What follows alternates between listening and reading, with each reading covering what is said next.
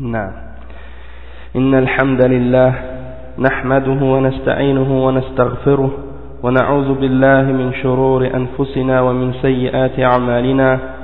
من يهده الله فلا مضل له ومن يضلل فلا هادي له وأشهد أن لا إله إلا الله وحده لا شريك له وأشهد أن محمدا عبده ورسوله.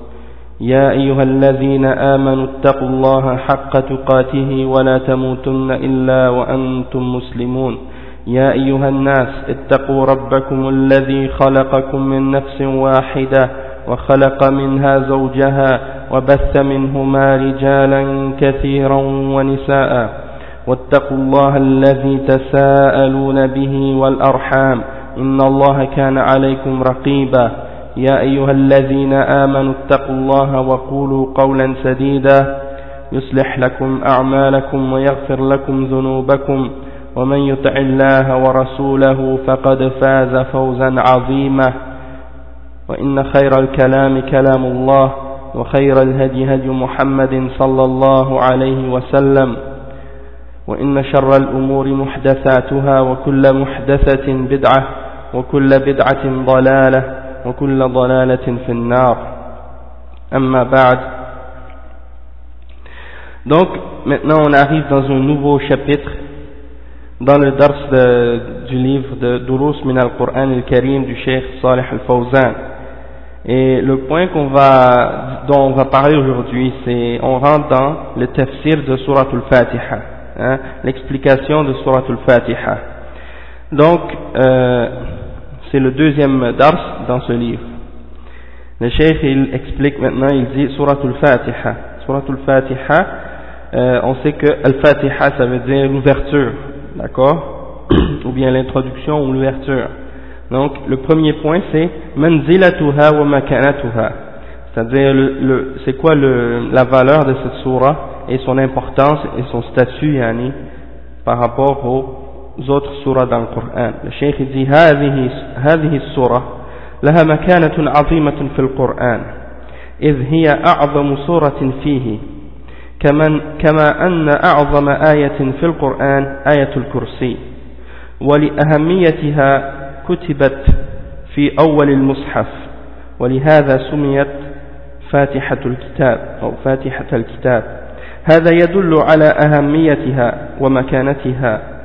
لأنها قدمت وجعلت أول سورة في المصحف إلا لأهميتها Donc c'est ce que le chef explique ici. Il dit que euh, cette surah, elle a une grande importance dans le Coran.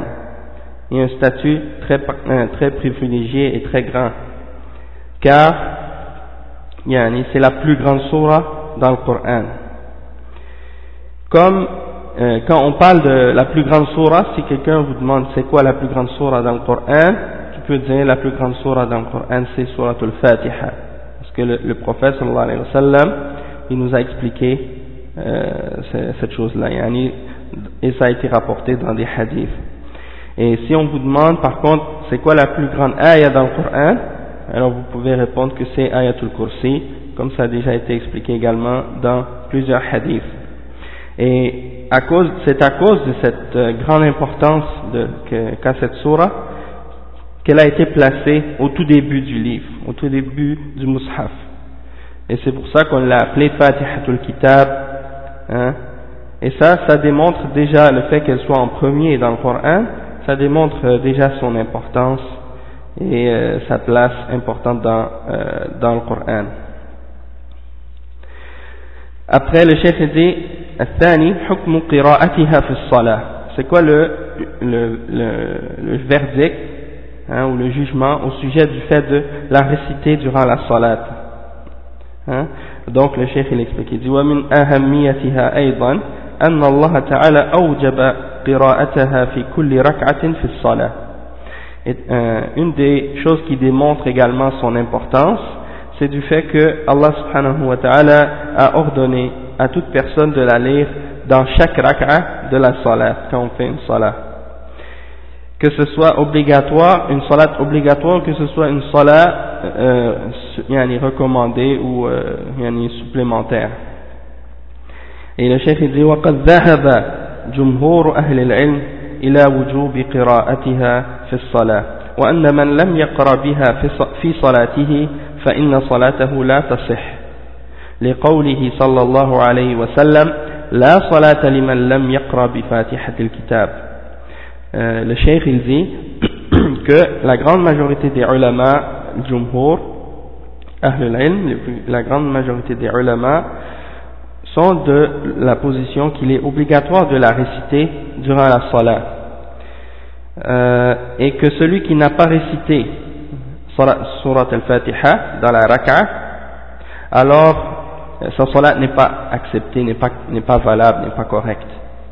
Parce que le prophète sallallahu alayhi wa sallam a dit dans un hadith qui est rapporté par Bukhari et Muslim, euh, selon Ubadat ibn Samit, il dit il n'y a pas de salat pour celui qui n'a pas lu l'ouverture du livre, c'est-à-dire Fatihatul Kitab. Hein? Le cheikh dit هذا في حق المستطيع لقراءتها أما العاجز الذي لا يستطيع قراءتها لعجزه عن حفظها فإنه يقرأ ما تيسر معه من آيات القرآن غير الفاتحة Donc, le cheikh il dit ça, c'est en ce qui concerne le verdict qu'on vient d'expliquer au sujet du, du, fait que c'est obligatoire de la réciter dans chaque raka et que si tu la récites pas, ta prière est pas, est pas valable. Ça, c'est au sujet de la personne qui est, qui, a, qui est capable de la réciter. En ce qui concerne la personne qui est incapable de la réciter, soit parce que, par exemple, il n'a pas euh, été capable de la mémoriser. Hein. Souvent, quand quelqu'un est nouveau dans l'islam, il n'a quelques, il a uniquement que une, semaine ou deux ou un mois, par exemple, ça fait pas longtemps qu'il s'est converti, il n'a pas encore eu le temps de la, de la prendre par cœur. Donc, euh, yani, euh, au lieu de ça, il y a quelque chose d'autre qu'il peut faire jusqu'à ce qu'il soit capable de l'apprendre. Le cheikh il dit, il récite ce qu'il connaît du Coran autre que Al-Fatiha. D'accord? Ça c'est la première chose. Ça c'est si dans le cas où il ne connaît pas Al-Fatiha, mais il connaît par exemple Qul Allahu Ahad ou quelque chose d'autre qui est plus simple, il peut réciter quelque chose d'autre à sa place. Et le cheikh dit ensuite وَإِذَا كَانَ لَا يُحْسِنُ شَيْئًا مِنَ الْقُرْآنِ فَإِنَّهُ يَأْتِي بِالذِّكْرِ يأتي بالذكر. سبحان الله والحمد لله لا إله إلا الله والله أكبر ولا, ولا حول ولا قوة إلا بالله لقوله صلى الله عليه وسلم إذا قمت إلى الصلاة فكبر فإن كان معك قرآن فقرأ وإلا فاحمد الله وكبره وهلله ثم اركع. Euh, donc le cheikh il dit si la personne ne connaît rien du tout du Coran alors elle doit réciter le, le, le, le zikr suivant. Et elle dit Subhanallah, Walhamdulillah, La ilaha illallah, Allahu Akbar, La hawla wa la quwwata illa billah. Et ça c'est basé sur la parole du prophète sallallahu alayhi wa sallam qui dit, lorsque tu te lèves pour la salat, alors fais le takbir, hein, tu dis Allahu Akbar, et après tu récites ce que tu connais du Coran, hein, une, une portion de qu'est-ce que tu connais du Coran, si tu connais rien, alors tu dis Alhamdulillah, et tu dis Allahu Akbar, et tu dis La ilaha illallah, puis tu fais le recours. Hein. Et le chef il dit que ça c'est euh, c'est ce qu'il faut faire si on ne connaît pas euh, rien du tout du Coran, ni Al-Fatiha, ni autre chose. Et ce hadith est rapporté par Abu Dawood et At-Tirmidhi. Après il dit وقد ذهب جمهور العلماء إلى وجوب إلى إلى وجوبها على الإمام والمنفرد واختلفوا في قراءتها في حق المأمون على ثلاثة أقوال donc le cheikh il dit que la majorité des ulama ils sont d'opinion que c'est obligatoire pour l'imam et pour la personne qui prie toute seule de la réciter et ils, ont, ils sont par contre en différence d'opinion au sujet de la réciter euh, par rapport à la personne qui prie derrière l'imam. Hein, la personne qui prie derrière l'imam, est-ce qu'elle elle, est obligée de la, de la réciter euh, ou non? Euh, Donc on est d'accord que l'imam est obligé de, de c'est obligatoire pour lui de la réciter, tandis qu'il y a une différence d'opinion entre les ulama pour dire est-ce que celui qui prie derrière l'imam, lui, est-ce qu'il doit la réciter ou non? Et le chef il dit que les, les savants ont trois positions à ce sujet-là, d'accord? La première position, al-qawl al-awwal, إنها واجبة على كل مصل. إماما كان أم مأموما, مأموما. أم منفردا لقوله صلى الله عليه وسلم لا صلاة لمن لم يقرأ بفاتحة الكتاب. وهذا عام في كل مصل. Donc le cheikh il dit que la première position c'est qu'elle est obligatoire c'est obligatoire de la réciter pour toute personne qui prie qu'il soit euh, imam ou qu'il soit derrière l'imam ou qu'il soit toute seule ça, pour, pour, la première, pour les gens qui, défendent la première position, il n'y a pas de distinction entre les, entre les, les deux. Euh, peu importe l'état ou la situation, que tu pries en groupe ou toute seule, ou derrière l'imam, que tu sois l'imam, tu dois obligatoirement la réciter. Euh, euh et il base, il base son jugement sur le hadith qu'on a mentionné tout à l'heure, celui qui ne récite pas surat al-Fatiha, alors il n'a pas de salat. C'est comme si sa salat n'est pas valable. Et il mentionne un autre hadith qui dit وقال صلى الله عليه وسلم لعلكم تقرؤون خلف إمامكم قالوا نعم قال يا قال قالوا نعم يا رسول الله قال لا تفعلوا إلا بفاح إلا بفاتحة الكتاب فإنه لا صلاة لمن لم يقرأ بها donc ça c'est euh, c'est le hadith yani, qui dit que le prophète sallallahu alayhi wa sallam a dit je crois que vous, vous priez, euh, vous, vous récitez derrière votre imam. Ils ont dit oui, au messager d'Allah. Alors il a dit, le prophète sallallahu alayhi wa sallam, il dit ne le faites pas, excepté pour euh, Fatihatul Kitab, c'est-à-dire pour Al-Fatiha. Euh, car celui qui ne la récite pas n'a pas de salat. Et ça, c'est un hadith rapporté selon euh, Ubadat ibn Samit, il est rapporté par Abu Daoud dans Kitab al-Salah et An-Nasa'i dans Kitab al-Istiftah. Donc, euh, ça c'est pour ce hadith-là. Après il dit, هذا مذهب الإمام الشافعي وجمع من المحدثين كالإمام البخاري وغيره يرون وجوب قراءتها على الإمام والمأموم والمأموم والمنفرد. D'accord donc ça, ça résume la, la première position des ulama à ce sujet-là. Euh, la deuxième position, al-qawl al-thani, إنها تجب على المأموم لأن قراءة الإمام تجزئ عنه لقوله صلى الله عليه وسلم من كان له إمام فقراءة الإمام له قراءة ولكن في هذا الحديث في سنده مقال Donc le cheikh il dit que la deuxième position c'est qu'elle est obligatoire, il est obligatoire uniquement pour l'imam de réciter Al-Fatiha et cette position là dit que la personne qui est derrière l'imam, eh ben, si l'imam l'a récité alors c'est plus nécessaire ou obligatoire pour le reste de la réciter et il se base sur un hadith qui dit celui qui, celui qui a un imam dans la prière alors la, lecture ou la récitation de l'imam eh ben, c'est comme ça compte pour une récitation pour lui. En voulant dire que c'est comme si l'imam a récité à sa place.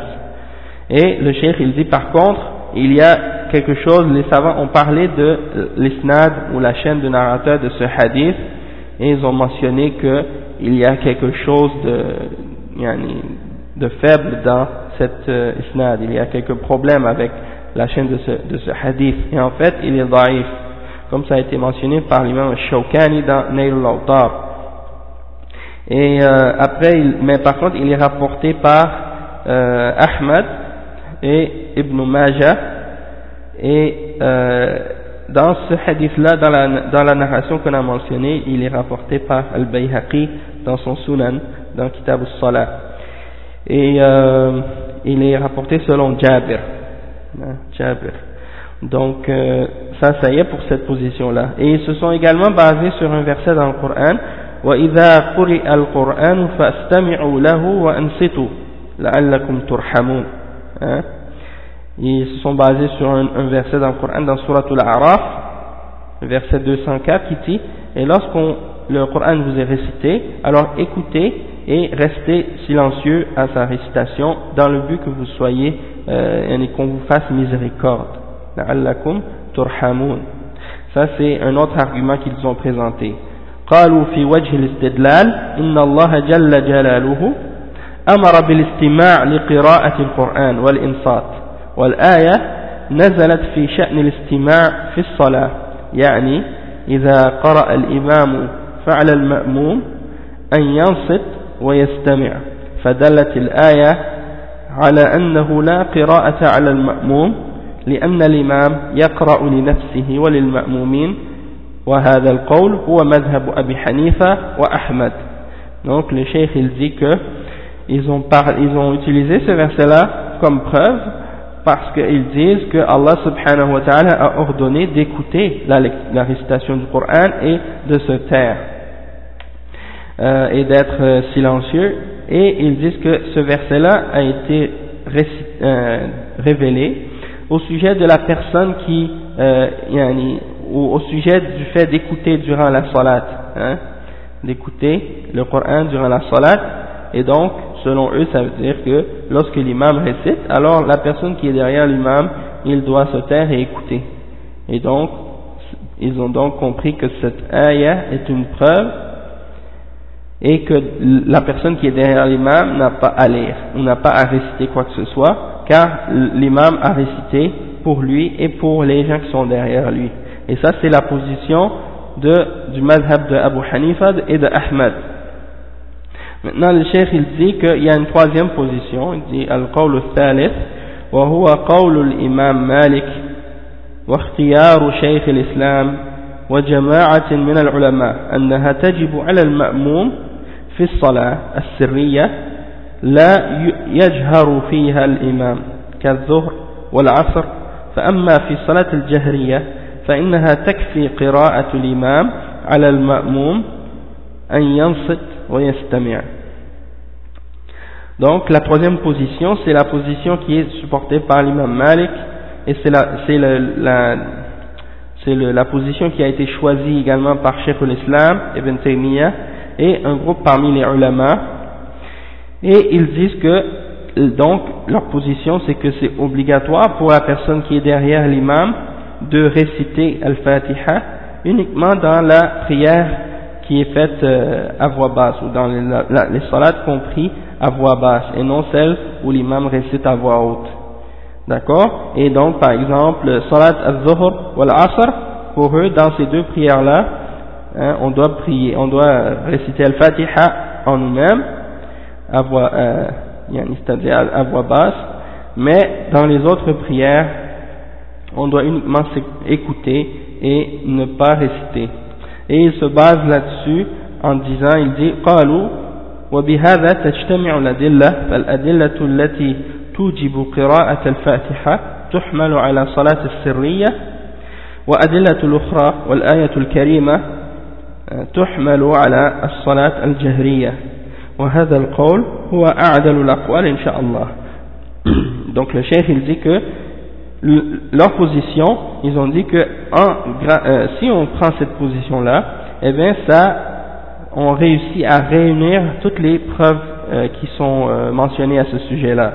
C'est-à-dire, ça, ça réunit les, les, les, preuves qui montrent que la prière de la, la, la récitation d'Al-Fatiha est obligatoire, hein, et on l'applique on on pour dire que ça se récite dans, on la récite durant les prières euh, c'est-à-dire les prières qu'on qu lit pas à voix haute, ou l'imam ne se récite pas à voix haute, tandis que les autres preuves qui montrent yani, que on ne doit pas réciter derrière l'imam, eux ils, ils disent que ça c'est au sujet des prières où, où l'imam récite à voix haute. Et euh, donc ça c'est de cette façon-là que ils ont euh, réussi euh, les gens de cette troisième position-là, ils croient que de cette façon, ils ont, réussi à euh, réunir les différentes preuves à ce sujet-là. Et le chef, Al-Fawzan, il dit que ça, c'est la, la, position la plus juste, selon lui, et euh, il dit Inch'Allah par la suite. Donc euh, ça c'est un petit résumé, un résumé très très précis et très court de la différence d'opinion qui existe à ce sujet-là entre les ulama et les arguments de chacun de ces trois euh, positions-là, et le cheikh il fait le tarjih de la troisième position.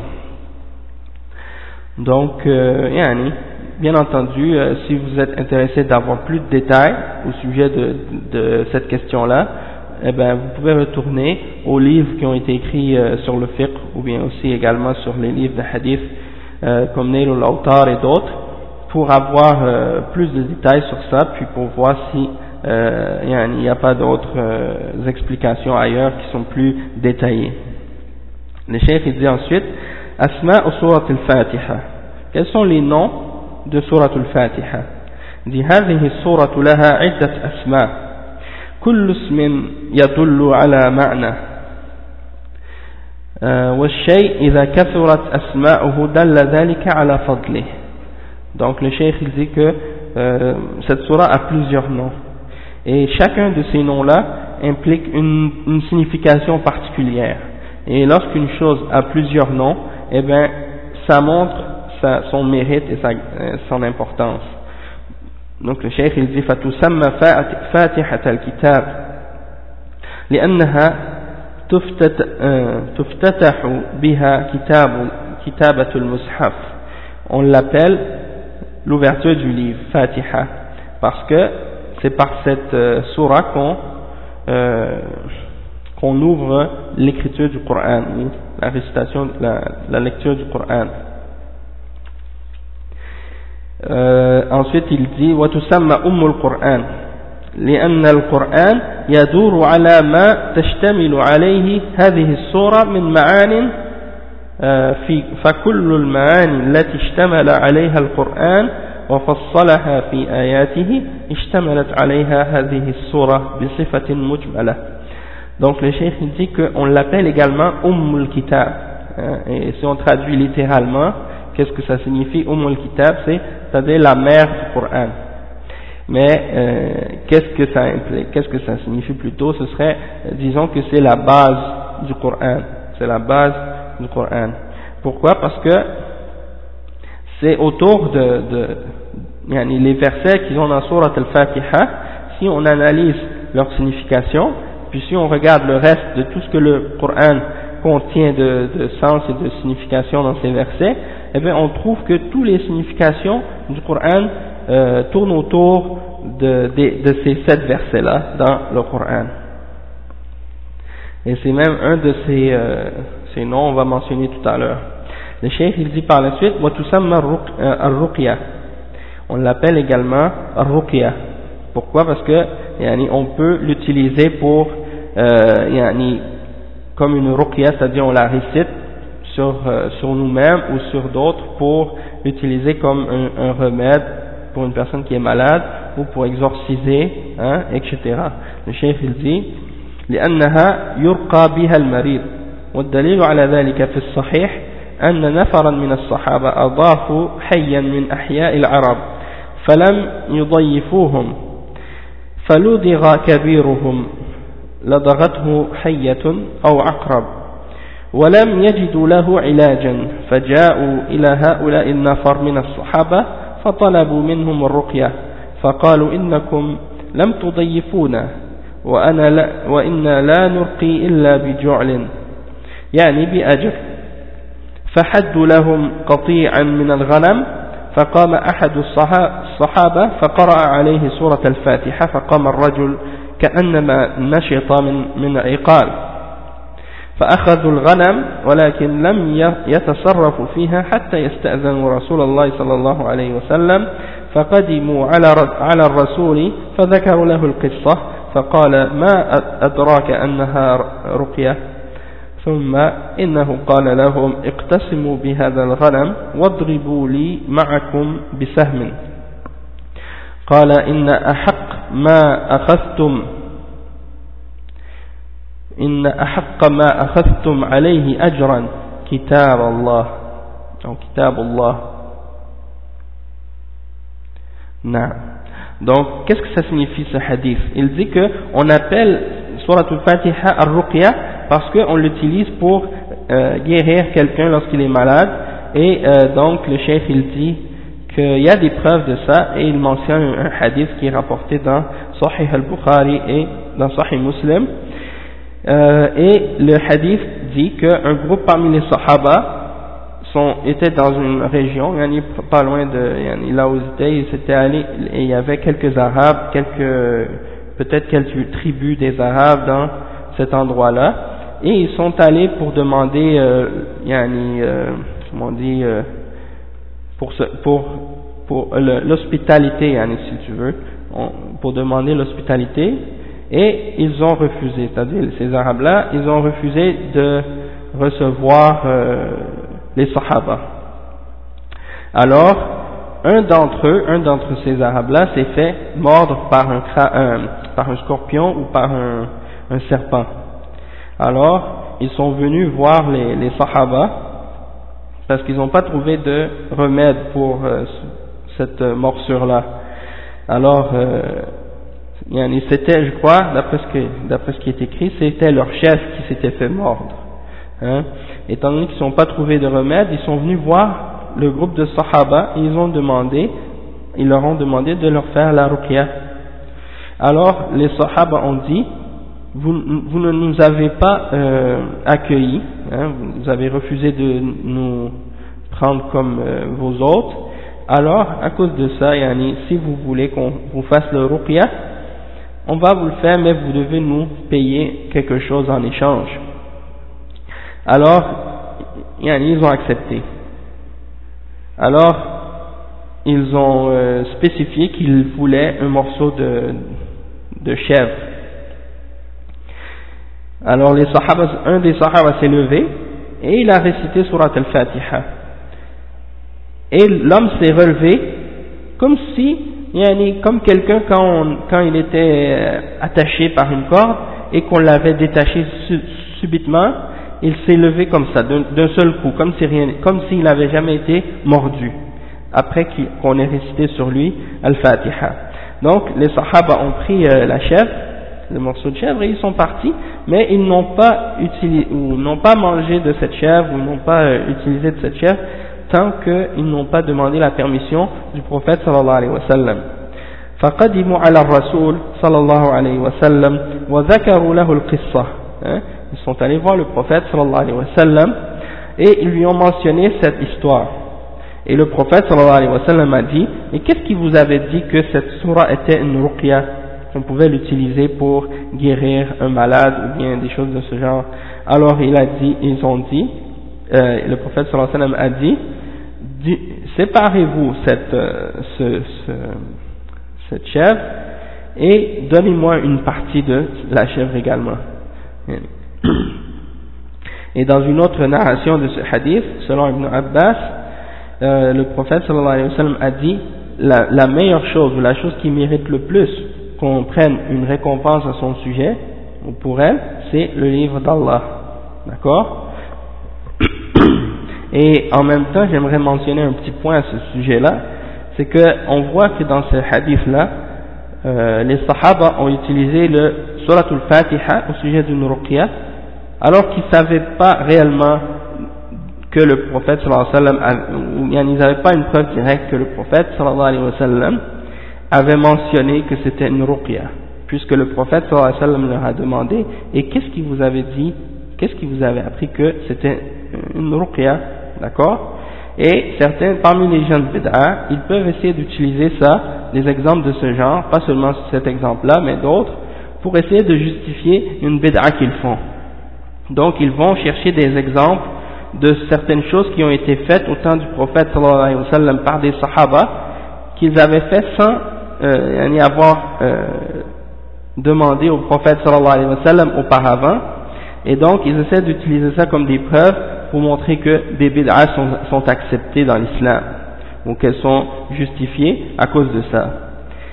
Par contre, il faut, faire il faut répondre à ces gens-là, il faut euh, expliquer que c'était au moment de la révélation. Et le prophète sallallahu alayhi wa était vivant. Donc, lorsqu'ils sont allés voir le prophète sallallahu alayhi wa ils leur ont dit ce qu'ils avaient fait et le prophète sallallahu alayhi wa a approuvé de ce qu'ils avaient fait. Donc, à cause de ça, on dit oui, c'est une sunna dans ce cas-là, c'est pas une bid'a puisque le prophète sallallahu alayhi wa sallam l'a approuvé. Tandis que si le prophète sallallahu alayhi wa sallam avait reprimandé les sahaba d'avoir fait une chose pareille, euh, là, alors là, ça n'aurait pas été accepté, on l'aurait rejeté. Hein. Et c'est pour ça que quelqu'un aujourd'hui peut pas inventer quelque chose de nouveau dans l'islam et prétendre que yani, il fait comme les sahaba faisaient à l'époque du prophète sallallahu alayhi wa sallam parce que premièrement le prophète sallallahu alayhi wa sallam est mort hein, et deuxièmement parce que justement la révélation du Coran est terminée. Le Coran après la mort du prophète sallallahu alayhi wa sallam hein, il n'y en a plus. Donc on peut plus savoir maintenant d'autres nouvelles choses sur la charia la révélation est complétée. Donc quelqu'un ne peut pas utiliser ces arguments là et souvent parmi les churs soufis hein, c'est ce qu'ils utilisent comme argument pour essayer de dire oui mais j'ai reçu par exemple euh, dans un rêve euh, une telle information du prophète sallallahu alayhi wa sallam qui m'avait dit de faire telle ou telle chose. D'accord? Donc ça c'est une chose qu'il faut faire attention parce que toute, euh, toute personne qui prétend avoir vu le prophète sallallahu alayhi wa sallam eh bien les salafs qu'est-ce qu'ils faisaient? Ils disaient décris-moi qui tu as vu Hein, lorsque quelqu'un venait et qu'il disait j'ai vu le prophète sallallahu alayhi wa sallam dans un rêve, les salafs ils disaient décris-moi qui tu as vu dans ton rêve. Parce que c'est vrai que euh, le prophète sallallahu alayhi wa sallam a dit que Allah subhanahu wa ta'ala a interdit au shaitan de prendre la forme du prophète Muhammad sallallahu alayhi wa sallam. Et ça c'est la vérité, excepté que il peut prendre la forme de quelqu'un d'autre, c'est-à-dire le shaitan peut prendre la forme de quelqu'un d'autre, et prétendent être le prophète sallallahu alayhi wa sallam. Et c'est ce qui arrive souvent à ces gens-là. Donc, un homme peut, quelqu'un peut voir un homme qui a une barbe et qui est habillé euh, d'une certaine façon et dire qu'il est le prophète sallallahu alayhi wa sallam. Et donc, eux, étant donné qu'ils ne connaissent pas les descriptions et les caractéristiques physiques du prophète sallallahu alayhi wa sallam, ils vont dire que oui, j'ai vu le prophète. Alors, euh, sallallahu alayhi wa sallam. Alors les salafs, ils disaient, quand quelqu'un disait j'ai vu le prophète sallallahu alayhi wa sallam, il disait euh, décris-moi qui tu as vu.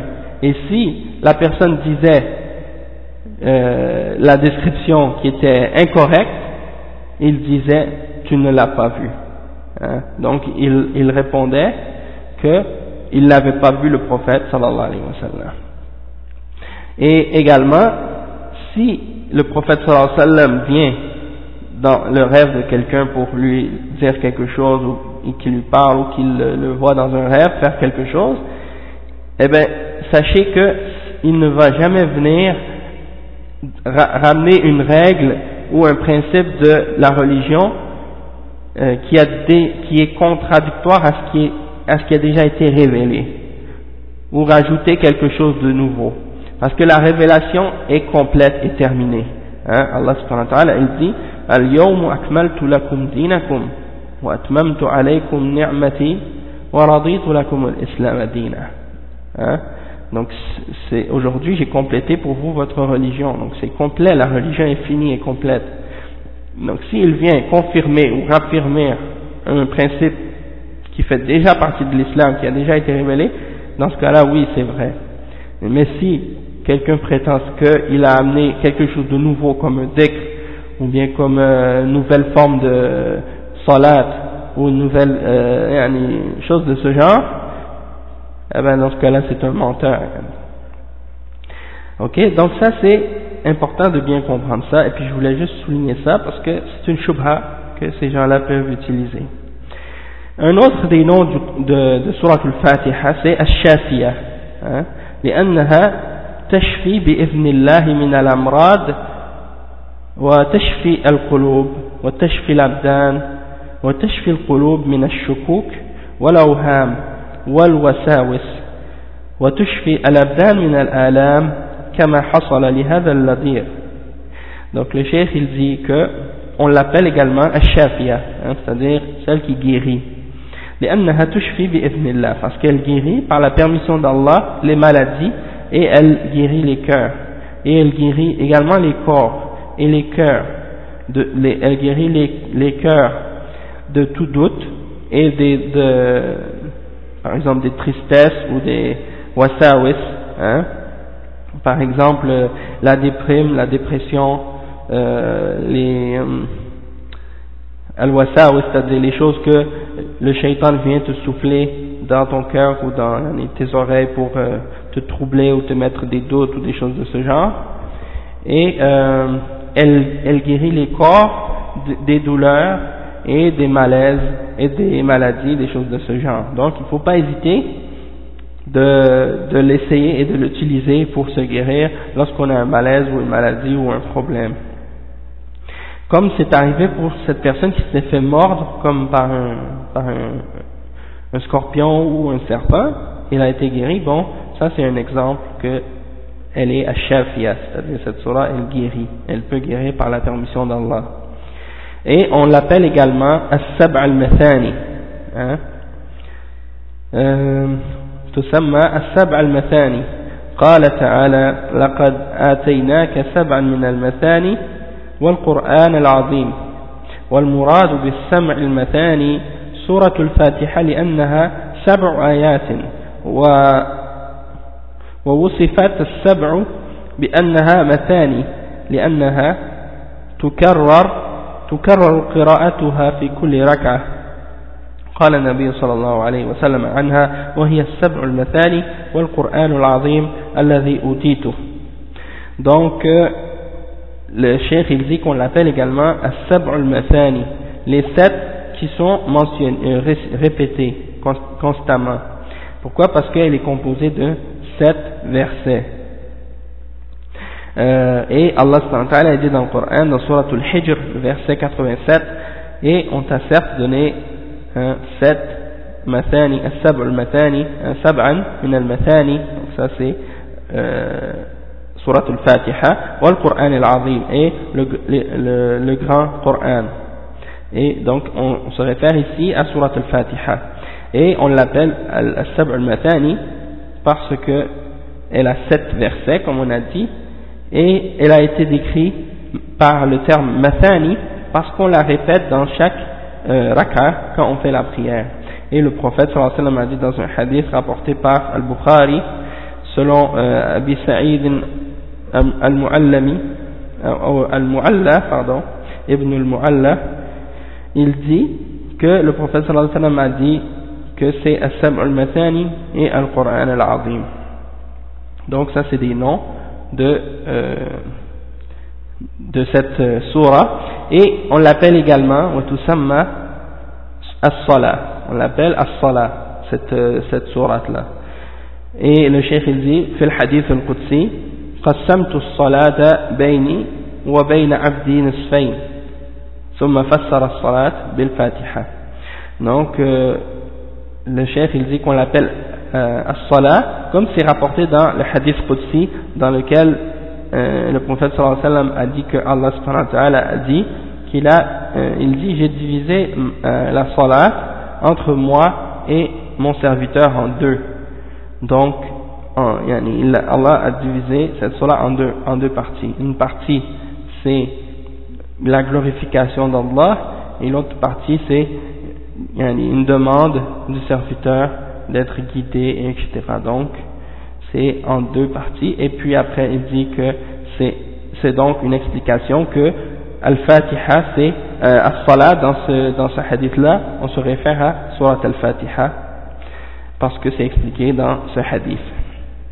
Donc ça c'est en ce qui concerne la question de Al-Fatiha euh, les noms de cette surah comment on l'appelle après le cheikh il parle du nombre de ces versets le cheikh il dit Adadu ayatiha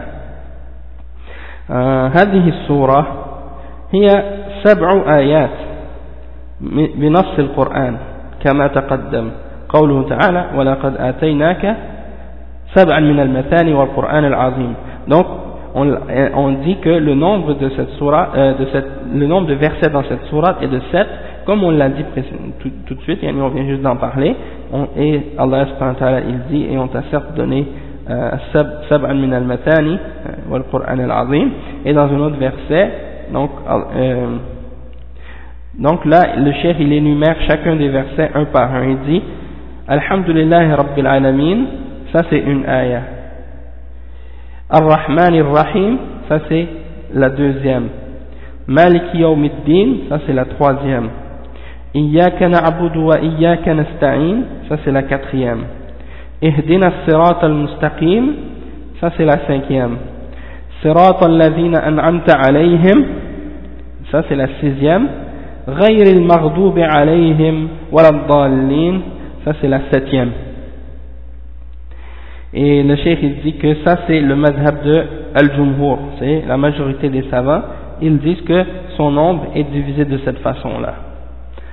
Par contre, euh, l'imam Shafi'i, lui, il, a, il est arrivé à la position que lorsque Allah a dit صراط الذين أنعمت عليهم غير المغضوب عليهم ولا الضالين il dit que ça c'est une seule ayah Tandis que le Jumhur, ils ont dit que c'est deux, deux ayats. Ils ont divisé cette euh, ayah en deux pour en faire deux. Donc, il y en a qui ont dit que Sirat al-Lazina an'amta alayhim, c'est un verset, et Ghayril Mardubi alayhim waladdallin, c'est un autre verset, donc pour eux ça, ça faisait sept.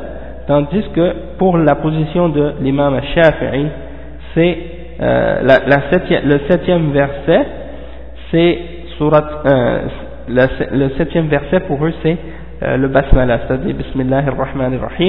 Eux ils le comptent comme étant euh, le premier verset. Et le, les deux derniers ils les mettent en un seul. Donc voilà la différence de, euh, la raison de cette différence.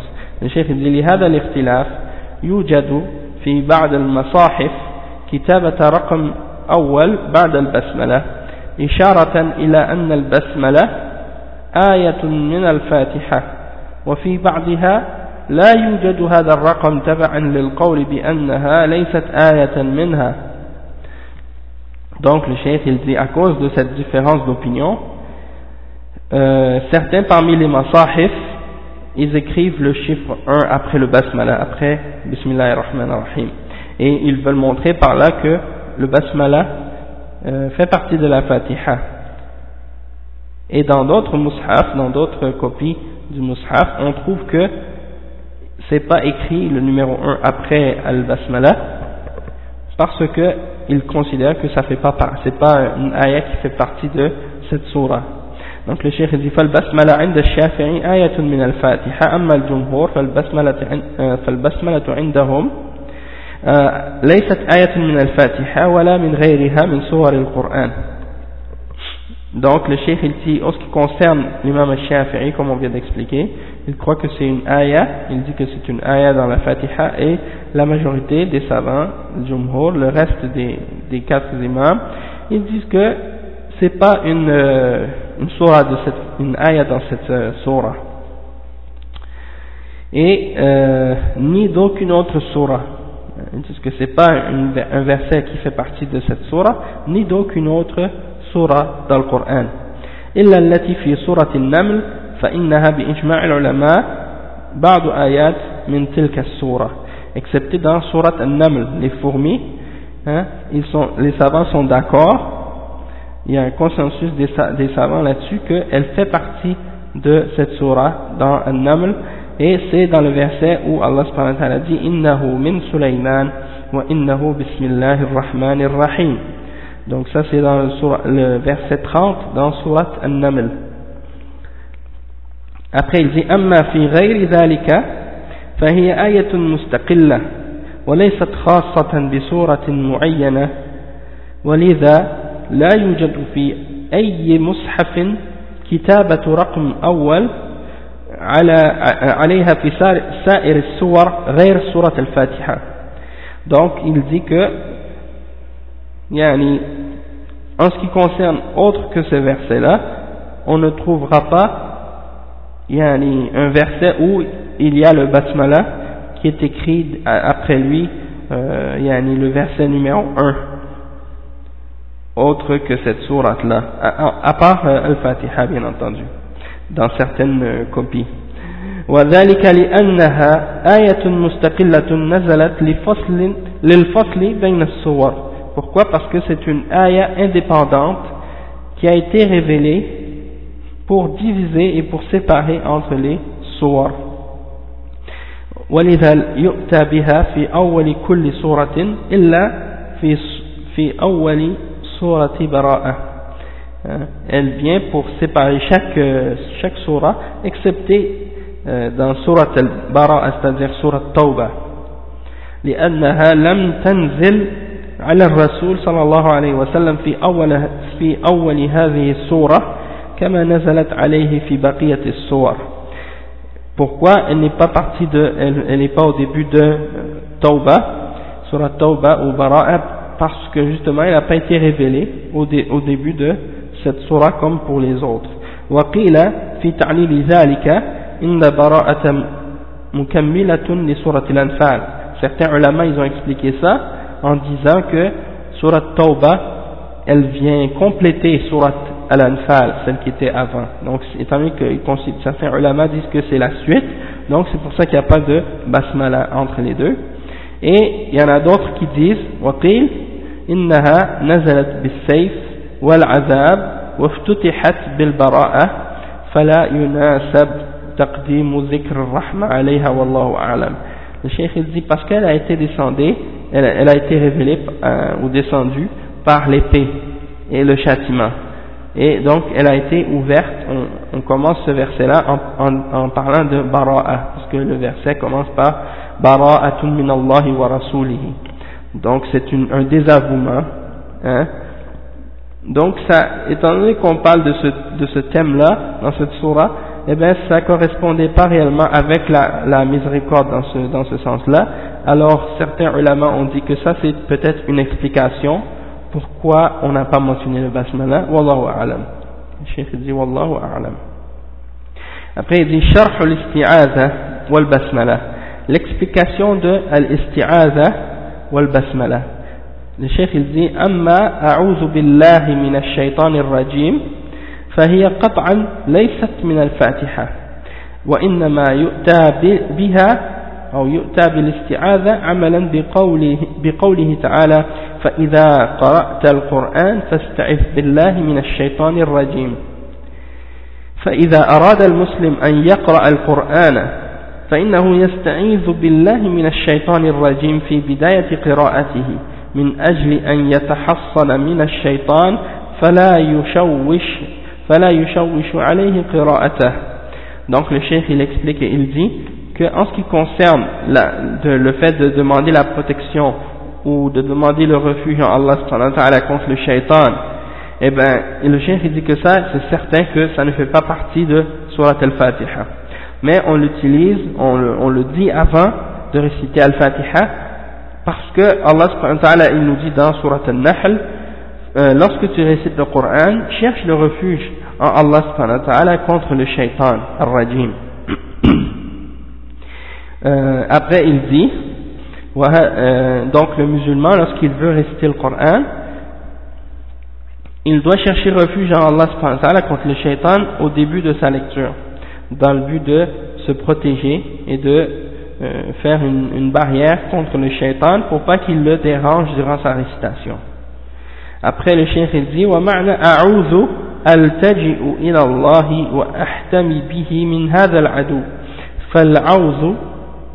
والالتجاء إلى الله من فالعوذ هو الالتجاء إلى الله من الشيطان donc le cheikh il dit quand tu dis en arabe a'udhu ça veut dire al-taji'u ila Allah c'est à dire je me retourne vers Allah subhanahu wa ta'ala et ahtami bihi je cherche sa protection contre cet ennemi fal-a'udhu huwa l'iltija'u ila Allah hein? donc al-a'udhu c'est de chercher refuge en Allah contre le shaitan.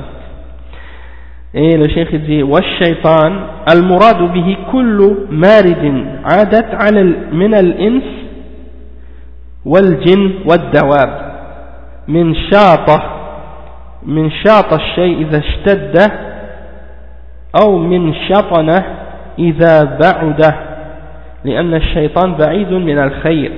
Donc, Ash-Shaytan, le cheikh il dit que ça signifie toute, toute chose qui s'est détournée, euh, yani, toute personne mauvaise ou toute chose mauvaise, comme un, que ce soit parmi les hommes, ou parmi les djinns, ou parmi les bêtes. hein, les animaux, c'est pas nécessaire que ce soit uniquement un djinn. Il y a beaucoup de gens qui pensent que les, les les diables sont uniquement des djinns, mais c'est faux parce qu'il y a également des, euh, des parmi les hommes, comme Allah il le dit dans le Coran, et il y en a parmi les djinns, et il y en a même parmi les animaux également. Donc, euh, ça vient de, soit de shata, shata shay, si quelque chose est devenu dur, ou bien shatana, si une, chose est éloignée. Hein? Et donc, toute chose qui s'est éloignée d'Allah alors on l'appelle shaitan, que ce soit un djinn ou un être humain, toute chose qui s'éloigne du, bien, c'est un shaitan. Et toute personne qui appelle au, mal, eh bien lui aussi c'est un shaitan. D'accord Après le cheikh il dit Ar-Rajim فعيل بمعنى مفعول أي المرجوم لأن الشيطان ترجم بالشهب من السماء فلا يسترق السمع فلا يسترق السمع وترجم كذلك بذكر الله سبحانه وتعالى donc le cheikh euh, il explique que ar-rajim qu'est-ce que ça signifie c'est fa'il bima'na maf'ul on dit que c'est sur la forme de fa'il avec la signification du maf'ul hein fa'il en, en général c'est pour euh, yani, le sujet tandis que il est souvent utilisé avec le sens de l'objet, de la chose à laquelle on, euh, à la chose, la chose à la, qui subit euh, l'action, au lieu de celui qui le fait, d'accord? Et dans ce sens-là, on dit al-rajim, mais ça signifie plutôt al-marjoum. Qu'est-ce que ça veut dire al-marjoum? C'est celui qu'on lapide, celui qu'on lapide. Et euh, il se fait lapider de différentes façons. Il se fait lapider par les par les étoiles filantes dans le ciel et il se fait euh, la, la, raison pourquoi il se fait lapider c'est pour pas qu'il vole des informations dans euh, dans le ciel comme c'est expliqué dans le Coran et euh, il y a une autre explication également c'est qu'il se fait lapider par le rappel d'Allah lorsqu'il l'entend فالشيطان مرجوم بمعنى أنه مطرود ومبعد عن الخير مبعد عن الخير فالمسلم يعتصم بربه ويلتجئ إليه من هذا الشيطان لئلا يضره ويستعيذ به من همزه ونفخه ونفثه. وهكذا ورد في استعاذة النبي صلى الله عليه وسلم. Donc le cheikh il dit que euh, il est matroud, le shaitan il est rejeté, il est repoussé. Et il est éloigné du bien. Et le musulman il doit donc chercher en Allah la, protection et le refuge contre ce shaitan pour pas qu'il lui nuise et pour pas qu'il lui fasse du mal et pour pas et donc le cheikh dit il cherche protection contre euh, le, contre le shaitan min hamzihi wa nafrihi contre ses souffles, contre ses euh, suggestions, et etc. Et le chef il explique que Al-Hamz, c'est, comme il l'a dit, euh, c'est le fait de se faire euh, posséder par un djinn, hein, As-Sar'u. le chef et, et le chef il dit Wal-Hamzu, المراد به السرع لأن الشيطان يسرع الإنسان أحيانا فيجن ويتخبط فإصابة الجنون من هذه. آه، الجنون هذه من الشيطان فقوله تعالى آه، الذي يتخبطه الشيطان من المس والمراد به السرع donc le chef il dit que al-hamz dans ce hadith ou dans les paroles qui, a été, qui ont été rapportées euh, au sujet du prophète sallallahu alayhi wa sallam lorsqu'il euh, cherchait la protection d'Allah il a dit min hamzihi wa nafrihi wa nafrihi hein, euh, Al-Ham, c'est le fait de qu'il essaie d'entrer dans le corps d'une personne. Wa nafrihi, c'est son souffle. Wa nafrihi, c'est al-nafat, c'est quand tu souffles avec ta bouche. Donc, euh, il dit que Al-Hamz, la signification de ça, c'est le fait que le shaitan, il essaie d'entrer dans certains êtres humains, puis il le fait faire toutes sortes de choses euh, qu'il ferait, qu'il ferait pas normalement. Et c'est possible que euh, ça arrive, mais c'est les djinns qui font ça. C'est-à-dire c'est des shayatines parmi les djinns qui font ça, comme Allah subhanahu wa ta'ala dit dans Surah Al-Baqarah, le verset 275, hein, celui qui se fait toucher par euh, le shaitan, yatakhabbatu shaitan, euh, et ça, ça a un rapport avec le fait qu'il peut entrer dans le corps d'une personne et puis euh, le posséder et lui faire faire toutes sortes de choses qui sont euh, mauvaises pour lui. فالشيطان يداخل الإنسان ويجري منه مجرى الدم ويسرع ويسرعه أحيانا فإذا لم يحمه الله منه فإنه يؤذيه بالوساوس والأوهام والسر donc le cheikh il dit que le shaitan il peut entrer dans l'être humain et il coule à l'intérieur de l'être humain comme le sang coule à l'intérieur de nous. Il circule à l'intérieur de nous, comme le sang circule. Et parfois, il peut même essayer de prendre le dessus sur l'être humain. Et euh, ça donne l'impression également du terme comme de lutter. Hein. Donc, euh, euh, il peut essayer de lutter justement contre toi-même pour essayer de prendre contrôle de, de ton corps. Et ça, ça peut arriver. Si Allah ne l'a pas protégé, euh, donc le shaitan il peut venir si tu, si tu n'es pas protégé par Allah le shaitan il peut venir et venir te soupirer ou te suggérer toutes sortes de choses te déprimer et même essayer de prendre contrôle de toi والنفخ معناه الكبر Hein? Al-Nafr, ici, il explique le cheikh, il dit que c'est Al-Kibr.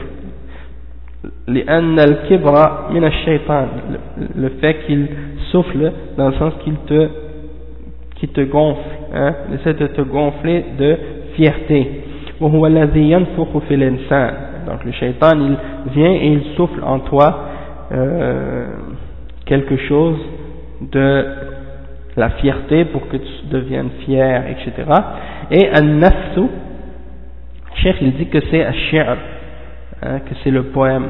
وَالشُّعَرَاء يَتَّبِعُهُمُ الْغَاوُونَ Les shu'ara, les, euh, les poètes, c'est les égarés ou les déviés qui les suivent uniquement. فالشعر من نفس الشيطان D'accord Donc, euh, il dit que le poème, ça vient de qu'est-ce que le shaitan a soufflé. Hein إلا ما كان من الشعر الطيب النزيه فإنه ممدوح excepté par exemple un poème qui est euh, quelque chose qui mentionne quelque chose de bien dans ce cas-là oui c'est euh, glorifiable comme par exemple euh, Hassan ibn Thabit c'était le poète du prophète sallallahu alayhi wa sallam et il écrivait souvent des poèmes où il récitait souvent des poèmes pour réfuter et pour euh, répondre aux attaques des mouchriquines et pour les euh, pour les attaquer également et pour euh, pour défendre l'islam et défendre le prophète sallallahu alayhi wa sallam. Donc dans ce sens-là, il y a des poèmes qui sont blâmables et il y a des poèmes qui sont acceptés et glorifiés. Mais quand c'est des poèmes mauvais, c'est le shaitan qui les inspire et qui les insuffle en la personne. C'est pour ça que le cheikh il dit que dans ce sens-là, un-naf c'est un c'est le poème. Euh, Qu'est-ce que je voulais dire également, c'est que on voit souvent Yanni, que des auteurs ou des, poètes ou des gens comme ça, ils ont réussi à écrire des choses et puis euh, ils, sont devenus célèbres à cause de leurs poèmes. Puis tu rends compte que la plupart de ces, de ces poètes, ils sont vécu des vies de débauche et de désordre et toutes sortes de péchés, hein, ils sont entourés de haram. Et souvent, on remarque que c'est des gens qui écrivent sous l'état d'intoxication. Par exemple, lorsqu'ils ont bu de l'alcool ou lorsqu'ils ont euh, pris une drogue quelconque, et là, ils se sentent inspirés d'écrire des, des, trucs, hein, d'écrire des poèmes, et, ou bien même d'écrire des romans ou d'autres trucs de, de, ce genre. Et là, ça, ça nous montre en fait que ça confirme exactement le fait que c'est, ça vient du shaitan. Ça vient du shaitan, puis c'est le shaitan qui les inspire à faire ça.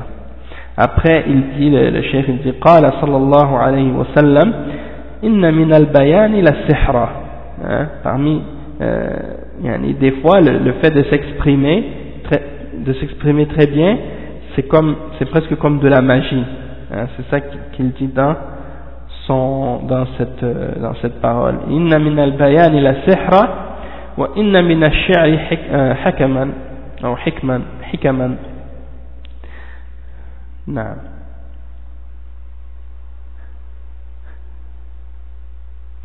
نعم نعم c'est ça du fait que parfois une personne soit euh, très éloquent et il, arrive à bien s'exprimer eh ben c'est c'est presque comme de la magie hein, hein Et dans le, poème, il y a parfois des sagesses. Donc ça c'est dans ce hadith, c'est rapporté selon Ibn Abbas et c'est euh, rapporté par l'imam Ahmad et euh, par Abu Daoud également donc euh, inna min al-bayan ila sihra. Après il dit walakin ghalib al-shi'r fa innahu sayyi'un wa annahu min nafati al-shaytan wa qila al-murad bi nafsihi al-sihr euh, qala ta'ala min sharri an-naffathati fi al-'uqad hein? Donc le cheikh il dit que la plupart des poèmes par contre sont mauvais et euh, ça fait partie du, de qu'est-ce que le shaitan a soufflé. Et il dit que également une autre signification pour an-naf c'est as-sihr c'est-à-dire la magie lorsque Allah subhanahu dit dans surat al-falaq min sharr an-naffathati fil 'uqad hein contre le mal de, des gens qui soufflent sur les nœuds. Hein, ça c'est une forme de magie que ces gens-là utilisent. Ils, ils, euh, font des nœuds, puis ils soufflent dessus, et sur ces nœuds-là, ils mettent euh, des malédictions ou des, euh, ils mettent des, des, sorts, ils récitent des sort pour euh, faire du, du, mal à quelqu'un. Comme c'est arrivé déjà, même pour le prophète sallallahu alayhi wa sallam, lorsque le juif avait essayé de l'ensorceler, il avait soufflé sur un nœud ou quelque chose comme ça, c'était, je me souviens plus si c'était un homme ou une femme, alam, mais quelqu'un lui avait jeté un sort. Après, Ali ibn Abi Talib l'avait trouvé, puis il avait dénoué le nœud, puis le prophète sallallahu alayhi wa sallam avait été euh, soulagé. Après, il dit, مستحبة قبل القراءة في الصلاة وفي غيرها لقوله تعالى فإذا قرأت القرآن فاستعذ بالله من الشيطان الرجيم وهذا مطلق تدخل في حال الصلاة وغيرها donc il est recommandé de réciter euh, al de chercher le, le, refuge en Allah subhanahu wa ta'ala euh, avant la salat et en dehors de la salat également durant la, à l'intérieur de la salat et à, l'extérieur parce que l'ordre dans le Coran est euh, indéfini c'est-à-dire c'est pas spécifié que ce soit pour la pour euh, le, moment où on est dans la salat ou à l'extérieur de la salat. Donc dans ce cas-là, euh, c'est quelque chose de euh, qu'on doit faire ou qui est bien de faire, peu importe qu'on soit dans la salat ou à l'extérieur. Et le cheikh dit Bismillah ar-Rahman ar-Rahim Al-Ba'u lil-isti'ana وفيه فعل مقدر تقديره أستعين بسم الله أو أتحصن بسم الله. و واسم الله مفرد مضاف يعم جميع أسماء الله تعالى فتقول أتحصن وأتبرك بأسماء الله سبحانه وتعالى لأن أسماء الله تبارك وتعالى مباركة. قال تعالى تبارك اسم ربك ذي الجلال والإكرام donc le cheikh il dit que al-ba dans Bismillah ar-Rahman ar-Rahim le ba au début c'est pour al-isti'ana c'est-à-dire je cherche l'aide en Allah. Et donc il y a un verbe qui n'est pas mentionné, qui est muqaddar, hein, qui est sous-entendu, et quand on le, si on le mentionne, ça dit, ou ça donne le sens de je, je recherche l'aide en le nom d'Allah. Hein, je, je cherche l'aide, ou je demande de l'aide en le nom d'Allah, ou par le nom d'Allah ou bien je cherche refuge ou protection en le nom d'Allah. Donc ça ce serait euh, ça ce serait le verbe qui est pas mentionné mais qui est sous-entendu lorsque tu dis Bismillah ar-Rahman ar-Rahim ou bien dans ce cas-là c'est euh, dans ce, dans ce sens-là sinon quand on dit Bismillah avant de faire quoi que ce soit donc euh, on dit par exemple Bismillah a'kul ou Bismillah ashrab hein, par le, en le nom d'Allah je bois en le nom d'Allah euh, je mange ou des choses de ce genre hein, c'est un verbe qui n'est pas mentionné mais qui est sous-entendu, même si on ne le dit pas.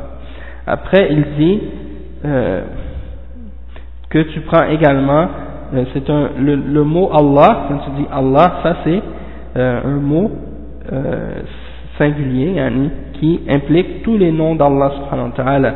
Donc, c'est comme si tu disais, lorsque tu dis Bismillah, c'est comme si tu disais, je cherche protection et bénédiction en tous les noms d'Allah subhanahu wa ta'ala parce que tous les noms d'Allah sont bénis. Hein, donc quand tu euh, mentionnes son nom et quand tu euh, commences par quelque chose en, en, commençant par mentionner son nom, eh bien c'est une source de bénédiction, une source de baraka. Et Allah subhanahu wa ta'ala dit Tabarak rabbika jalali wal ikram. Euh, béni soit le nom de ton Seigneur, celui qui possède la majesté et la grandeur et la noblesse, etc. La, la, la générosité, etc. Donc, ça c'est euh, un exemple des noms d'Allah et de leur bénédiction. Et le prophète, le cheikh dit, والنبي صلى الله عليه وسلم كان في دعاء الاستفتاح يقول تبارك اسمك تبارك اسمك hein, dans le dua avant de commencer la salat lorsque tu fais le takbir tu fais un dua dua al-istiftah hein, et tu dis tabarak ismuk donc euh, glorie béni soit ton nom فاسم الله مبارك وأنت تتبرك بأسماء الله فقولك بسم الله الجار والمجرور متعلق بمحذوف أي أتبرك وأستعين بسم الله donc quand tu dis Bismillah ici donc c'est comme si euh, quelque chose qui est pas mentionné, qui est sous-entendu, mais que tu dis, ça veut dire, je cherche la bénédiction et je cherche le refuge en le nom d'Allah subhanahu wa ta'ala.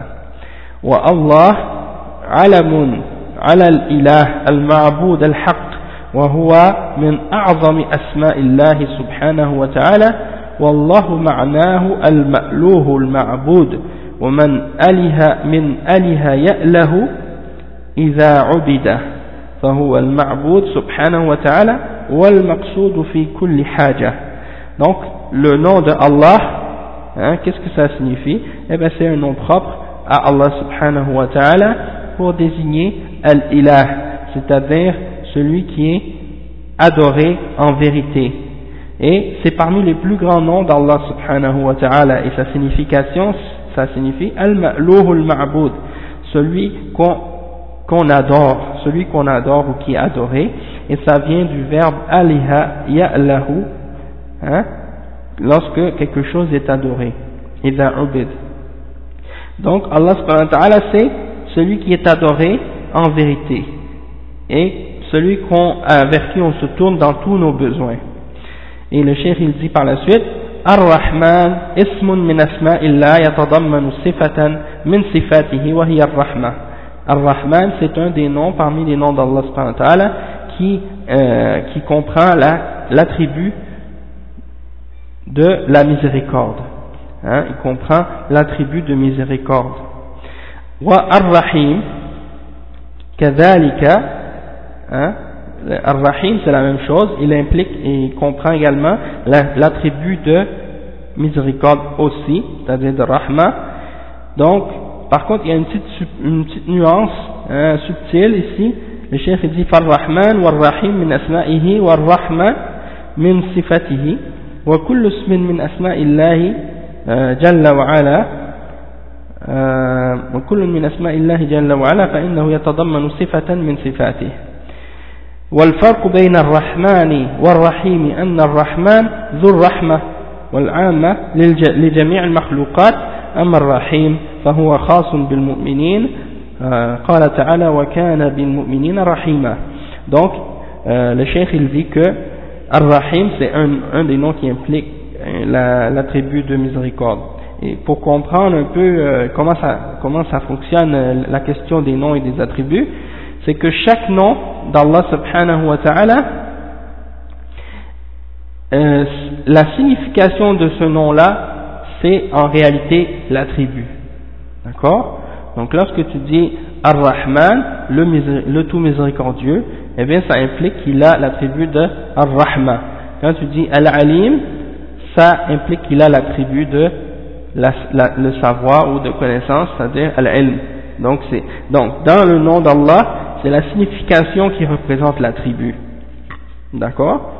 Et euh, c'est pour ça que les, les Mu'tazila, eux, ils ont nié les attributs d'Allah, et c'est pour ça qu'ils disent que les noms d'Allah sont tous des noms propres qui n'ont aucune signification. Donc ils nient la signification, ou ils nient que le nom d'Allah puisse avoir une signification, justement parce qu'ils ont nié les attributs d'Allah.